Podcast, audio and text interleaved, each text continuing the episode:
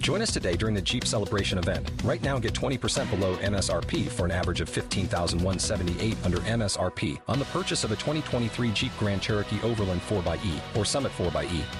Not compatible with lease offers or with any other consumer incentive offers. 15,178 average based on 20% below average MSRP from all 2023 Grand Cherokee Overland 4xE and Summit 4xE models in dealer stock. Residency restrictions apply. Take retail delivery from dealer stock by 4 1. Jeep is a registered trademark. Hi, everyone, and welcome to today's episode of the Professional Book Nerds podcast presented by Overdrive. This is Jill. Today's episode is an interview I did with um, bestselling author Lauren Groff about her new book, Matrix. I am so excited for you all to listen to this episode. Um, I loved this book. It is a historical fiction novel set during the time of Eleanor of Aquitaine and is about a um, poet who was a real person, but there's not a lot known about her. So, of course, I have to ask Lauren questions about sort of her research process for researching when you don't know a lot about the person. And um, it's just wonderful. So, I'm really excited for you all to listen to this. I will say that unfortunately, we had some technical issues in the beginning, and then both of us were working on a hard stop. And so, by the time we finally figured out um, the actual interview and got to it, it was not we did not have as much time as I would have hoped. So it's a fairly short interview, but hopefully that will just make you all the more excited to find out more and read her book Matrix. So if you want to get a hold of the podcast, you can go to our website professionalbooknerds.com. We are on Instagram, Twitter, and TikTok at Pro Book Nerds, and you can email us at professionalbooknerds at overdrive.com. Um, I think that's all I have for you right now at this time. Um, yeah, I hope everyone had a had a good read and ebook day, and you know read some ebooks on reading ebook day. And uh, yeah, so with that, I hope you enjoyed this interview I did with Lauren Groff on the Professional Book Nerds podcast.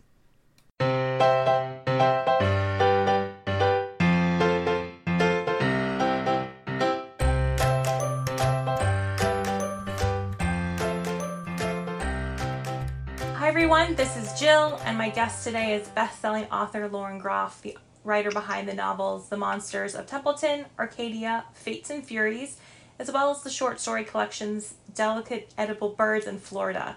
Her latest book, Matrix, is out in September. Lauren, thank you so much for joining me on the podcast today. It's such a pleasure. Thank you for having me. So, can you start by giving our listeners a brief introduction to Matrix?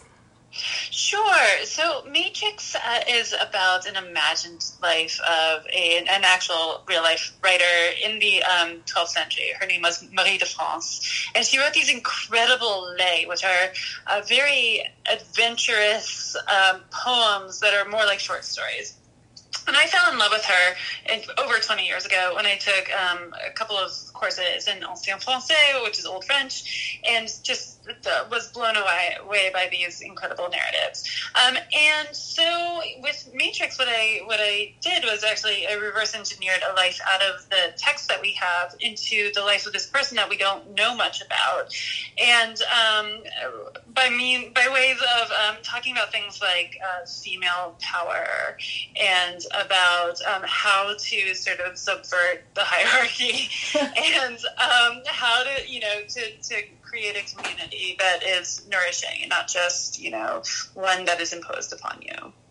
Yeah, I'm, I'm actually curious about your research process because, as you said, we don't know a lot about her, which does give you a lot of freedom. But on the other hand, we don't know a lot about her, and so I'm sort of wondering, like, how how you kind of built that with so little knowledge about who she really was. Yeah, it was uh, it was a fascinating and sort of wonderful experience. I love I love research. I mean, it's one of my favorite parts of the whole writing process. So I kind of went mad, and I um, I read everything I could get my hands on from you know from from novels imagining the life at the time to academic uh, papers and books. And um, slowly, you know, I, I, I did know uh, a number of things about the lives uh, and the the ways that Benedictine uh, abbey sort of functioned at that time. And out of the that sort of superstructure within the daily life, you can you can sort of see the way that an abbess sort of moved behind the scenes. So what I what I did basically was take um, what we did know and a, a lot of supposition and just extrapolated from there I tried very, very hard actually to put um, nothing in the book that I hadn't seen in research. So um, um, almost everything, even the the mystical visions, parts of it, you know, pieces of each mystical vision mm-hmm. comes out of something from the time. Um, yeah, yeah, it was so much fun. I yeah, that's always that's an, that's just, just such a fun and interesting time period because there's just so much you know going on just in the world in general. And you know you focus on this this one woman who has sort of like been taken from her familiar luxury lifestyle of the palace um, and then moved to an abbey and things are very different. Yes very different indeed. Yes. Um so I won't lie, when I first saw the title and then read the description, I was I sort of struggled to see the connection, but the more I understood the word matrix, the more it made sense in the context of the book. There are a lot of layers to this one word.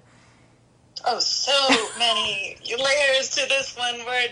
Well, you know, I think the the average American probably thinks of um, Matrix as in the Matrix, right? Right. I knew that I was, I was battling an uphill. You know, I was I was like running uphill with that one. Um, but I, you know, the, the matrix comes from the Latin for mother, um, and it's used in so many disciplines. I mean, in um, uh, geology, it's sort of the substrate in which stones, gemstones are set.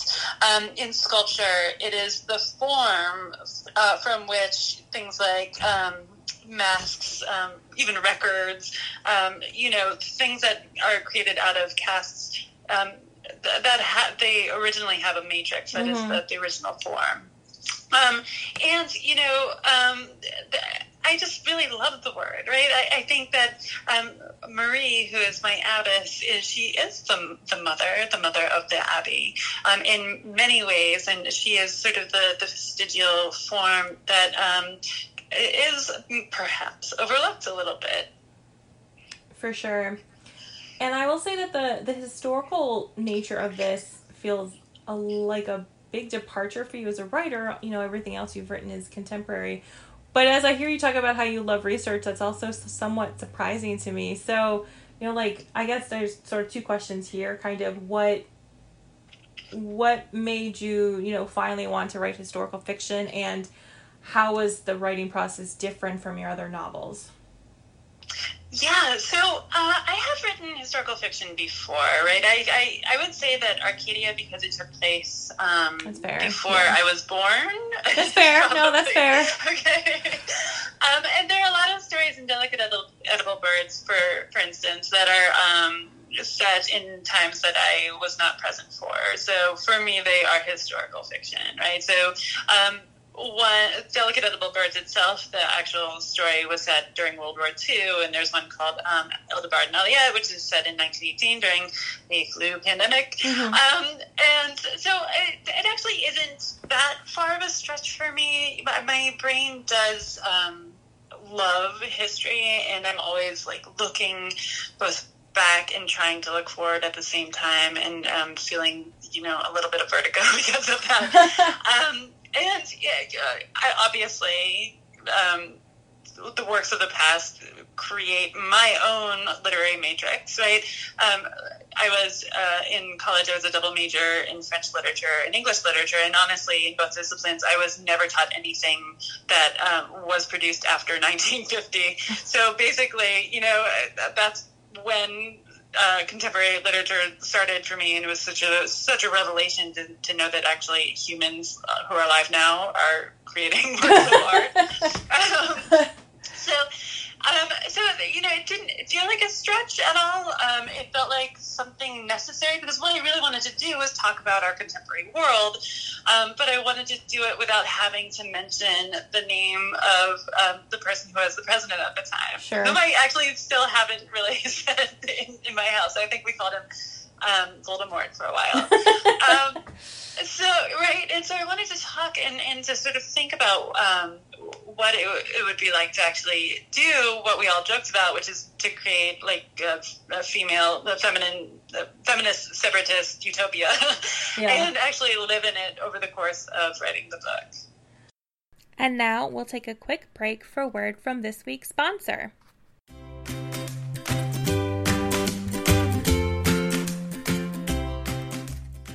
So, you've probably tried meditation before and it didn't work, right? Or maybe you felt like you were doing it wrong. If mental health is part of your self care plan this year, you owe it to yourself to try Headspace. Headspace is your daily dose of mindfulness in the form of guided meditations in an easy to use app. Headspace is one of the only meditation apps advancing the field of mindfulness and meditation through clinically validated research. So, whatever the situation, Headspace really can help you feel better. Overwhelmed?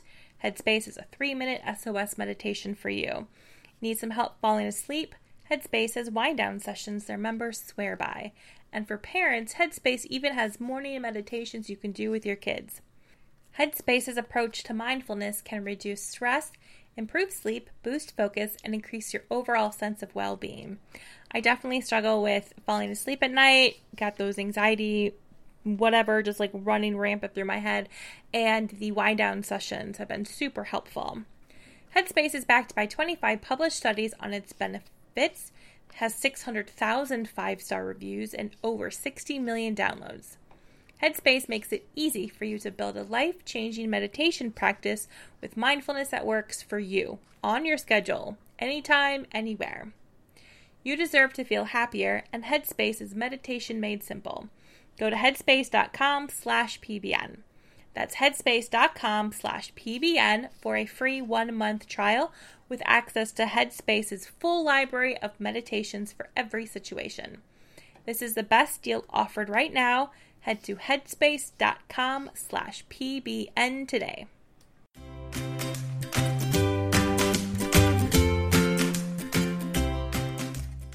This book, along with some of the year others like Arcadia, kind of take place in these somewhat small, isolated communities. And I'm just sort of curious what kind of draws you to like is that like is that your intention to like write these books about these communities? Or is that just sort of like what happens? Like in this instance you have this character who is at an abbey and that's just sort of what the story is yeah it just happened.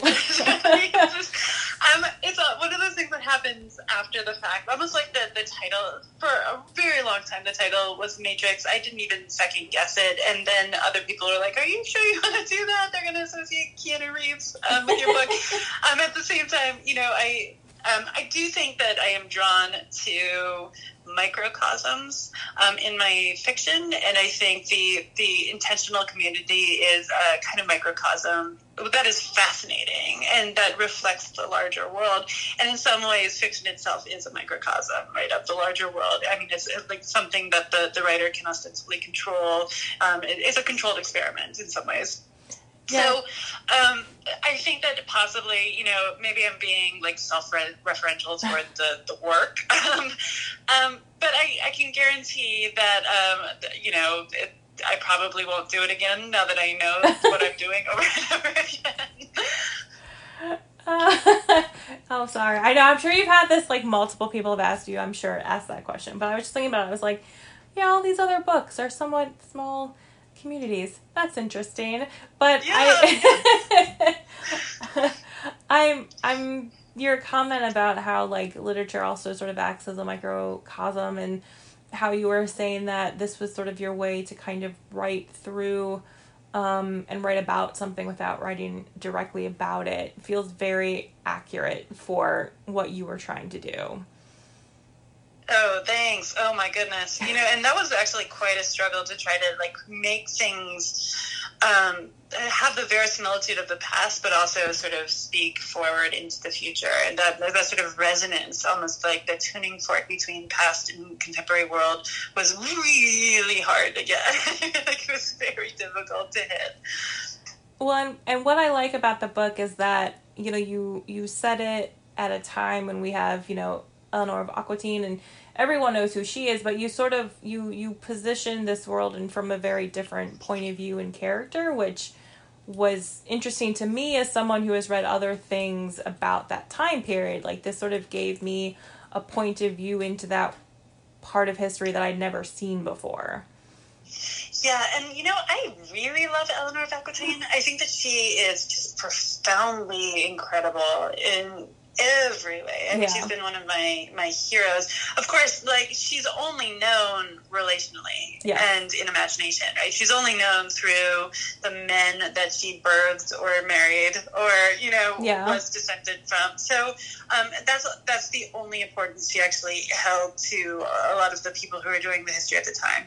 Um, which is sad, right? Because she is actually quite a an amazing mover and shaker of her own. Um, but you know, I wasn't necessarily interested in the the the top um, person in yep. the country, the only woman who yeah. is considered, you know, even close to equal. I wanted to, to talk about a community of women who uh, were just misfits in the their actual worlds, who didn't didn't want to get married or didn't succeed at marriage, didn't succeed at childbearing, um, were basically failures as women um, in the eyes of the world, and who um, would, uh, in actual history, come to a convent or an abbey and and find a community and find um, people to love and to love them into death. Right. And I think that that is a beautiful sort of uh, like a proto um, intentional family situation. Absolutely. Um, I read in an interview that you had actually finished the book before the pandemic lockdown and therefore spent the past year and a half, you know, editing the book. So, given that you were kind of writing about this um, isolated community, as it were, while somewhat experiencing that yourself, I'm I'm wondering if that had kind of any effect on how you approached the book during the editing process. It did. It did actually. Um, I think um, I, I generally travel a great deal, um, primarily because I get very restless, um, and I love these lectures that I give uh, in places, and I feel like it's just like joyous to go and to talk to actual human beings. Um, so I didn't, I couldn't do that, and I was stuck at home with my two beautiful rambunctious children and my enormous husband um, and a dog who smells very bad. So I, I did feel a great deal of claustrophobia, and I think part of what I was doing the editing process was trying to sort of break that feeling of claustrophobia for Marie too. Mm. I was mm. trying to sort of to, to take the the Abbey's pressure and the pressure of that and to push back against it um, as much as I could in while I was editing. Yeah, that makes perfect sense. Yeah. Mhm. Um well, I have had a wonderful time talking to you, but I know you have a bit of a tight tight timeline. This happens when you're, you know, big fancy writer. So Oh no, I'm forgetting my kids from school. Thank you. No, I know why. I wasn't gonna let the listeners know that's why. Do you understand? I mean he's been standing outside in the hot sun for a good twenty minutes already, so it's fine. Um, I just have one final question, which is what do you hope readers take away from reading Matrix? I don't want anyone to take a lesson away because I think that um, fiction isn't uh, isn't for pedagogy. I really don't love that um, vision. I don't think it's utilitarian at all. I think it's primarily aesthetic and then um, sparks questions. And so, what I would like for people to take away from it are really just questions about um, what it means uh, to be religious without religion, what it means to be um, forced into a place that you never wanted to be and make the best of it, um, what it means to be a powerful person and whether one's gender has anything to do with the way that that power manifests. You know, like just so many open ended doorways as opposed to um, I don't want to give anyone what this book is, right? I just sure. want people to think, think, and, and to know that the people of the past were just as complicated and strange and wild as we are in the contemporary world. Absolutely. And it's a wonderful book, and those questions are definitely good questions that people will come away with after they've read it. Um, Lauren, thank you so much for coming on the podcast. My extreme pleasure. Thank you for having me. Readers can sample and borrow the titles mentioned in today's episode on Overdrive.com, and our library friends can purchase these titles in Marketplace. Professional Book Nerds is proud to be an Evergreen Podcast signature program. To learn about other Evergreen podcasts, visit evergreenpodcasts.com. Our podcast is produced, recorded, and edited by Jill Grunenwald and presented by Overdrive. To learn more, visit professionalbooknerds.com. Only 4% of universities in the U.S. are R1 research institutions, and Temple University is one of them. This means 100% of students have the opportunity to participate in hands on learning and research with world class faculty. With over 600 academic programs across 17 schools and colleges, Philadelphia's largest public university provides students with a rich variety of opportunities and propels graduates to succeed in their careers. Temple University. Schedule a campus tour today at admissions.temple.edu/visit.